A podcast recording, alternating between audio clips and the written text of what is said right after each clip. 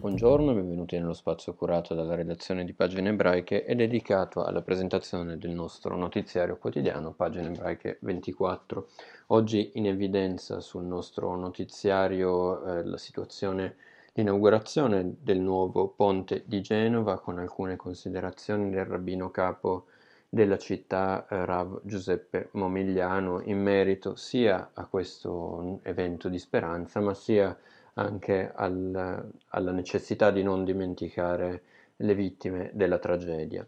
Parliamo inoltre eh, delle tensioni al confine tra Siria e Israele, tra Gaza e Israele che si sono accese nelle scorse ore.